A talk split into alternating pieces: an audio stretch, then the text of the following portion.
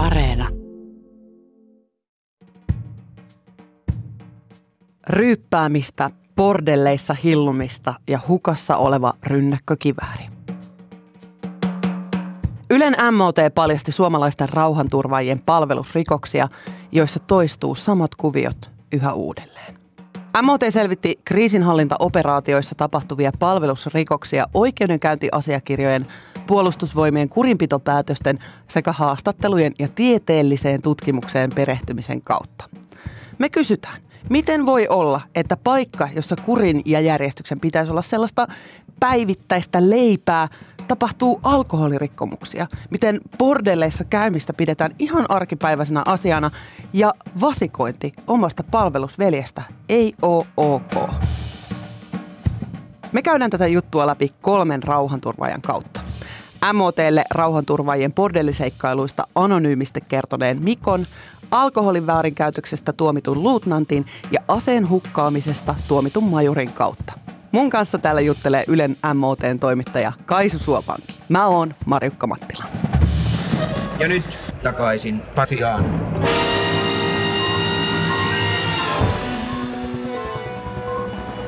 Tervetuloa takaisin Pasilaan Kaisu Suopanki. Kiitos. Kaisu, äh, ensimmäisenä mä haluaisin kuulla noista bordelleista tai seksipalveluista, mitä rauhanturvaajien tiedetään käyttävän. No näistä mä oon jutellut varmaan eniten tämmöisen henkilön, jota me kutsutaan jutussa Mikoksi kanssa, joka on työskennellyt useammassa rauhanturvaoperaatiossa viimeisen kymmenen vuoden aikana, mutta muun muassa tuolla Miinalaiva Pohjanmaalla, joka jahtaili merirosvoja tota, aikanaan ja yrittivät ehkäistä heidän ryöstöjä ja suojata maailman ruokajärjestön ruokakuljetuksia. Varmaan siinä hyvin onnistuivatkin, mutta sitten mistä Mikko myös kertoi, oli, että siellä tosiaan sitten silloin, kun oltiin satamissa esimerkiksi Somaliassa tai Djiboutissa, niin siellä satamakaupungeissa oli jopa aika tyypillistä, että käytiin sitten bordelleissa. Tos, toki tässä tapauksessa täytyy vielä sanoa, että käytännössä esimerkiksi hän kertoi, että Djiboutissa käytännössä jokainen yökerho on samalla bordelli, että ei tarkoita, että kaikki, jotka kävivät näissä, niin välttämättä sitten niitä seksipalveluja sieltä ostivat. Sä sanot, että vaikka, vaikka oli ihan niin kuin tavallista lähteä bordelliin, niin paikallisten kanssa seksin harrastaminen on kuitenkin kiellettyä. Joo, se on, se on kiellettyä lähtökohtaisesti kriisihallintaoperaatioissa. On kiellettyä harrastaa seksiä paikallisten tai myöskään, myöskin sotilaiden kesken. Mikko sitten kertoi sulle merimiesten tavasta tehdä hommia. Kerro mulle siitä. No joo, Mikko tosiaan kertoi siitä, että on tämmöisiä sanontoja siitä, että merimiehet purkaa lastinsa satamaan monella tavalla. Ja että me vanhat merimiehet kyllä tietää, että mistä satamista ne bordellit löytyy. Ja vaikutti siltä, että se on niin kuin ollut jopa aika tämmöistä arkista, se semmoinen niin kuin läpänheitto näistä aiheista ja ja sitten siitä on niin kuin puhuttu, että aina kun näillä reissuilla on, niin pitää tietää, mistä päin kaupunkia saa sitromaksia, joka on siis tämmöistä antibioottia, jota käytetään niin kuin tujuina annoksina esimerkiksi klamydian hoitoon. Ja, ja sitten on heitetty läppää siitä, että jos on vaikka yllättäen joutunut palaamaan reissulta himaan, niin sitten kannattaa murskata sitä vaimonkin ruokaan, ettei tule tauteja. Kaisa, mun korvaan vähän kuulostaa siltä, että näitä seksi, seksipalveluiden ostamista niin kun katsotaan läpi sormien, sormien. Onko puolustusvoimat tehneet jotain estääkseen tätä ongelmaa tai asiaa? Virallisestihan se on tietenkin kiellettyä, mutta sitten tuntuu, että tähän nyt ei ihan hirveän niin kuin tarkkaan olla haluttu puuttua sikäli, että vielä ihan vuoteen 2017 saakka, eli vielä viisi vuotta sitten, viisi vuotta sitten, neljä vuotta sitten, puolustusvoimien ratkaisu oli se, että he kustansi HIV-testit kaikille ulkomailta palaaville, eli siis verorahoilla maksettiin HIV-testit näille sankareille. Ja sitten ratkaisuna on ollut se, että ei tämmöisiä pidempiä palvelusvapaita saa viettää muualla kuin Suomessa.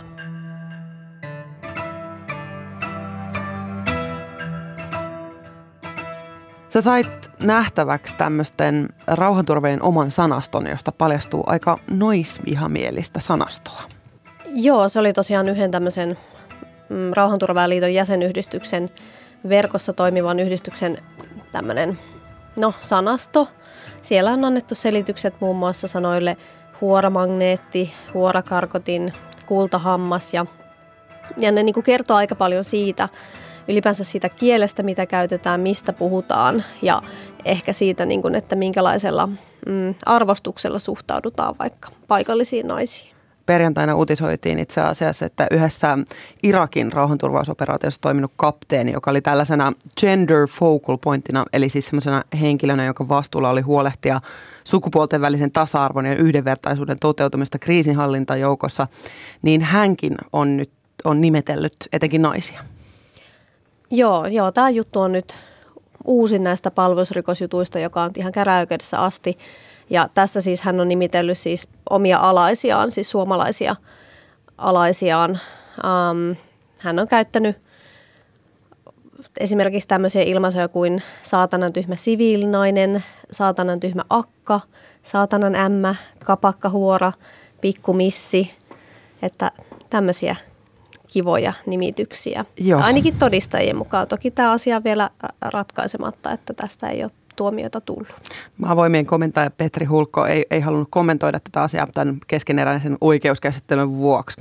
Tämä Hulkko kuitenkin myöntää, että naisiin kohdistuvaa epäasiallista käytöstä on tapahtunut rauhanturvajoukoissa ajoittain viime vuosina.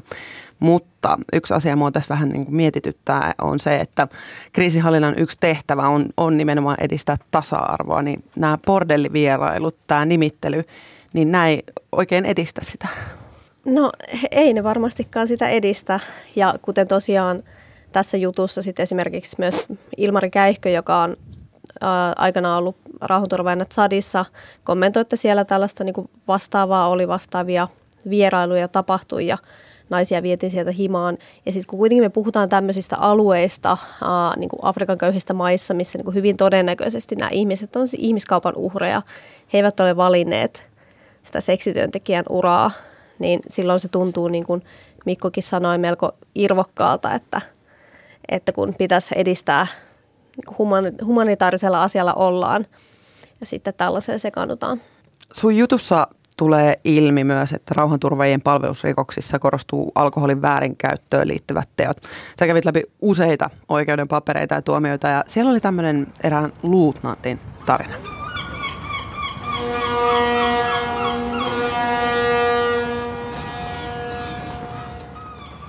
Tällainen luutnantti oli kriisinhallintajoukossa Intian valtamerellä ja tämä rikos, mistä hänet tuomittiin, tapahtui Djiboutissa tuolla Itä-Afrikassa. Tämä luutnantti oli ollut niin sanotus vapaa-vahdissa, jolloin laivalta on mahdollista poistua ja alkoholia saa nauttia, mutta tietyissä rajoissa. Minkälaisia tällaiset rajat on? Se on tietenkin aina operaatiokohtaista, että on sellaisia operaatioita, ja pääasiassa nykyisin operaatiot on sellaisia, missä on täys nollatoleranssi, eli et saa juoda yhtään. Ja sitten taas joissain tapauksissa on, puhutaan tämmöistä kahden oluen säännöstä. Eli kaksi annosta alkoholia 24 tunnin aikana ja ei kahdeksaa tuntia ennen seuraavaa työvuoroa. Eli no, se, se karkeasti on niin kuin se raja tämä luutnantti ei pysynyt noissa rajoissa sitten. Tämä kyseinen luutnantti oli nauttinut useita alkoholiannoksia päivän aikana. Hänen päivänsä oli alkanut lekottelemalla uima-altaalla ja hän oli siitä päivän mittaan lähtenyt Djiboutin keskustaan ja mennyt siellä sitten baariin. Baarissakin oli nautittu vielä tuoppi ja hän kertoi itse, että oli päivän aikaan ottanut noin 10.03 olutta. No, tulee ilta ja kello 11 aikaan hän nappaa taksin takaisin satamaan. Siinä käy sitten niin, että taksinkuljettaja yrittää huijata tältä luutnantilta ison summan, vaikka luutnantti tietää, että sen hinnan kuuluisi olla paljon pienempi. Tässä vaiheessa luutnantin muistikuvat on heikkoja ja, ja hän itse muistaa menneessä nukkumaan.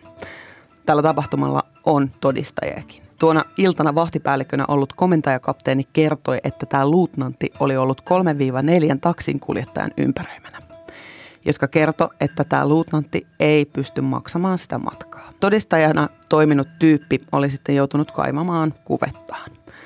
Luutnantti oli sitten siitä osittain käsivoimin saatettu laivalle takaisin ja todistajan mukaan sammalsi eikä ollut palveluskelpoinen. Tätä luutnanttia ei kyllä puhalletettu, mutta alkoholi haisi.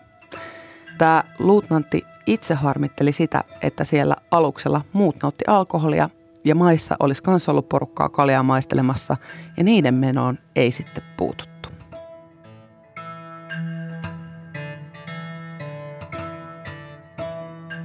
Kaisu, Katsotaanko alkoholin käyttöä noissa palvelustehtävissä jotenkin läpi sormien?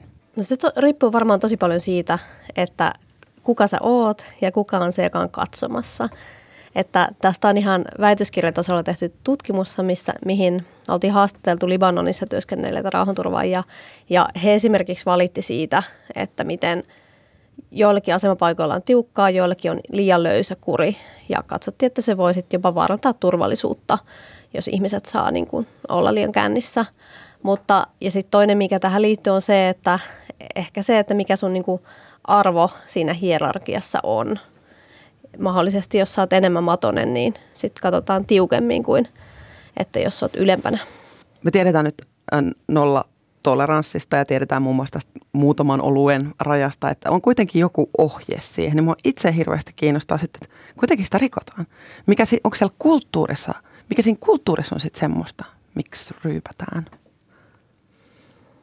No, no se on aina hyvä kysymys, minkä takia suomalaisessa kulttuurissa ylipäänsä ryypätään.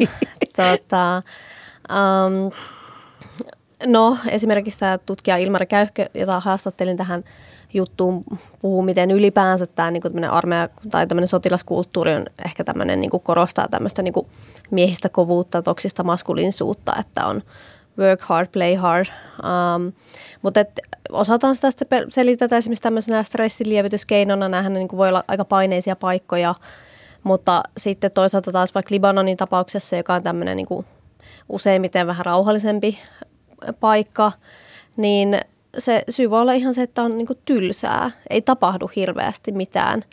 Ja maavoimien komentakin sanoi, että sotilas keksii sitten koiruuksia.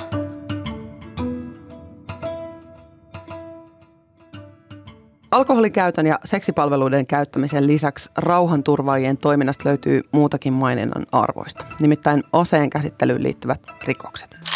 Kaisu, sun tutkiesta tätä juttua, sä törmäsit tällaisen majurin saamaan palvelusrikokseen. Tämä on siinä mielessä hyvä esimerkki, että kun majuri on siis korkea sotilasarvo, eli puhutaan siis siitä, että minkälaisella esimerkillä näitä operaatioita myös johdetaan. Ja hän oli siis johtamassa tällaista – tiedustelupartiota Afganistanissa sotatoimialueella ja jossain vaiheessa oltiin pysähdytty minkä, ja tämän niin pysähdyksen aikana tämä majuri oli jättänyt rynnäkkökiväärinsä lepäämään autoa vasten ja majuri on antanut paluukäskyn, lähdettiin jatkamaan matkaa ja molemmat autot tehti muutaman kilometrin liikkua ennen kuin majuri tajusi, että hetkinen, missä se ase on. Tämä on varmaan aika monelle armeijan käyneelle paha paikka, koska uskoakseni siellä opetetaan hyvin vahvasti, että asetta ei saa jättää mihinkään. No joo, tämä on ollut sellainen, kun tästä on puhunut vaikka joidenkin armeijan käyneiden kollegoiden kanssa, niin he ovat kyllä olleet hyvin, hyvin järkyttyneitä tästä. Tämän majurin selitys oli se, että koska hän on niin, kuin, niin very important person nykyisin, niin hän ei ole itse käsitellyt 15 vuoteen asetta – aktiivisesti, että häneltä puuttuu tämmöinen niin kuin käsittelyrutiini. Se, mitä tässä sitten kävi, oli se, että kun huomattiin, että se ase puuttuu, on sitten alettu soitella sinne toiseen autoon ja sieltä ensin on sanottu, että sieltä löytyisi tämmöinen ylimääräinen ase. No sitten kuitenkin huomataan, että no ei sitä ole sielläkään, lähdetään takaisin tänne paikalle, missä ollaan pysähdytty ja tätä ei sitten asetta ei koskaan löytynyt. Ja sitten tämä majuri tuomitaan. Joo, hän sai tuomion tuottamuksellisesta palvelusrikoksesta tässä asiassa. Eli tuomioistuin katsoi, että vaikka hän se, että, että hän ei ole käsitellyt asetta hetkeen, ei ole mikään syy. Eli se tulee ihan sieltä palvelusohjesäännöstä, että näitä taitoja pitää kyllä pitää yllä. Kyseessä oli siis tosi korkea-arvoinen tyyppi, majuri. Se, mun piti itsekin se tsekkaa, että se on tosi korkealla siellä listassa. Niin onko se jotenkin enemmän ok jollekin tämmöiselle korkea-arvoiselle tyypille niin tötöillä menemään? Et mikä merkitys armeijan hierarkialla on siihen, miten näitä tapauksia käsitellään puolustusvoimissa? No joo, esimerkiksi äh, tätä kyseistä tapausta olivat kommentoineet mun haastateltavan Ilmari Käihkön haastateltavat. Hän on tekemässä kirjaa, johon haastattelee entisiä palvelustovereitaan muun muassa. Ja, ja tähän majuriin oli niin kuin hän oli nostettu yhdeksi esimerkkitapauksessa siitä, että miten tötöilyä toimialoilla katsotaan paljon pidempään, jos se tapahtuu kantahenkilön kuuluvan puolelta. Ja tämä majurihan sai samassa oikeudenkäynnissä tuomio myös toisesta palvelusrikoksesta. Hän oli muun muassa vetänyt yli kahden promillen kännit Ja, ja nämä oli tapahtunut niin kuin pitkän ajan puitteissa ilmeisesti kaikenlaista siellä ennen kuin sitten lopulta hänet sieltä alueelta lähetettiin pois. Usein puhutaan tämmöisestä niin kuin band of brothers, veljeys tämmöinen, niin ilme, ilmeneekö tämmöistä veljeilyä, jossa sitten vasikointi ei ole ok, että ei, ei ilmoiteta niin kuin ylempiarvoisia tai, tai muitakaan kavereita sitten eteenpäin? Kyllähän se lähtee ihan siitä siis, erityisesti jos nyt vaikka puhutaan upseereista, se lähtee sieltä niin kuin kadettikoulusta, että tämmöinen toveria ei petetä. Samaten täällä näin niin kuin kriisinhallintakoulutukset, lähtökoulutukset perustuu siihen, että rakennetaan sitä yhteishenkeä, jolloin sä et mene vasikoimaan siitä kaverin tekemisestä ihan sama oikeastaan mitä se tekee. Joten joo, kyllä se, kyllä se niin kuin vaikuttaa näihin ja samaten esimerkiksi mun haastateltava Mikko siinä kommentoi, että ei hänelle niin kuin silloin tullut oikeastaan mieleenkään, että hän olisi mennyt niin kuin kertomaan näistä, niin kuin mitä, mitä siellä sitten kaverit duunaili. Oli se sitten sitä niin kuin bordelleissa käymistä tai dokailua. Että vasta myöhemmin hän on miettinyt sitä, että tätä pitäisi, pitäisi pystyä jotenkin niin kuin rikkomaan, tätä tämmöistä lojaliteettia.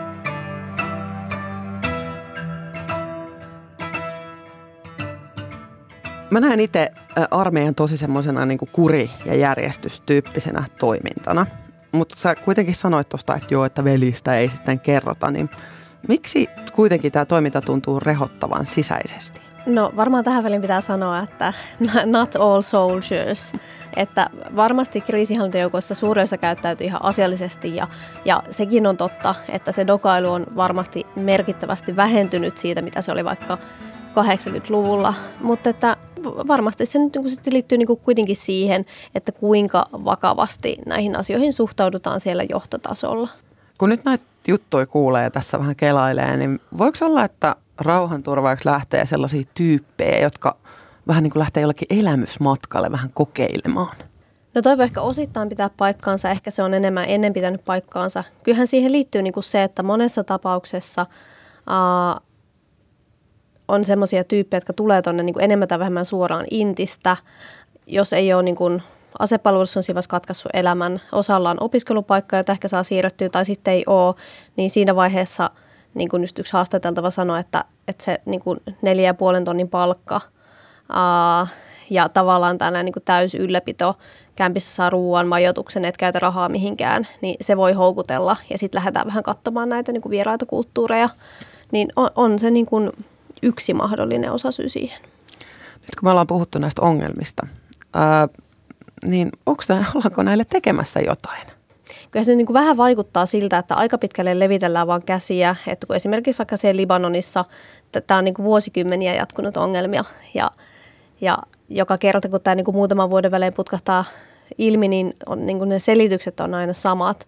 Niin hankala sanoa. Toivottavasti No pitäisikö sitten esimerkiksi ruveta sinne niin kuin rauhanturvajien koulutukseen enemmän tai antaa jotenkin selkeämpiä sääntöjä?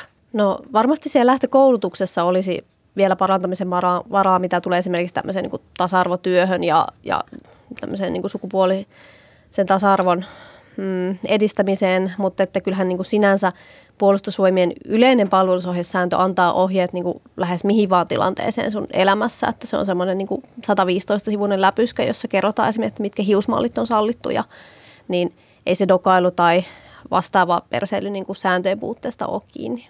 Kuulostaisi siis siltä, että jossain on vielä pähkinä, jota puolustusvoimat ei ole ehkä onnistunut kräkkäämään. Tämän Ylen MOTen jutun voi lukea nyt Ylen verkkosivuilta. Kiitos tosi paljon Kaisu Suopanki. Kiitos. Kiitos, että kuuntelit takaisin Pasilan podia. Tilaa meidät sieltä, mistä ikinä meitä kuunteletkaan ja täkää meidät Instassa. Instassa siis käytössä at Yle takaisin Pasilaan. Niin ikään siellä Instassa voisit kertoa meille, että missä haluaisit kuulla meidän tekevän jaksoa. Morjens! Niin, hyvät kuuntelijat, minkä opimme tästä?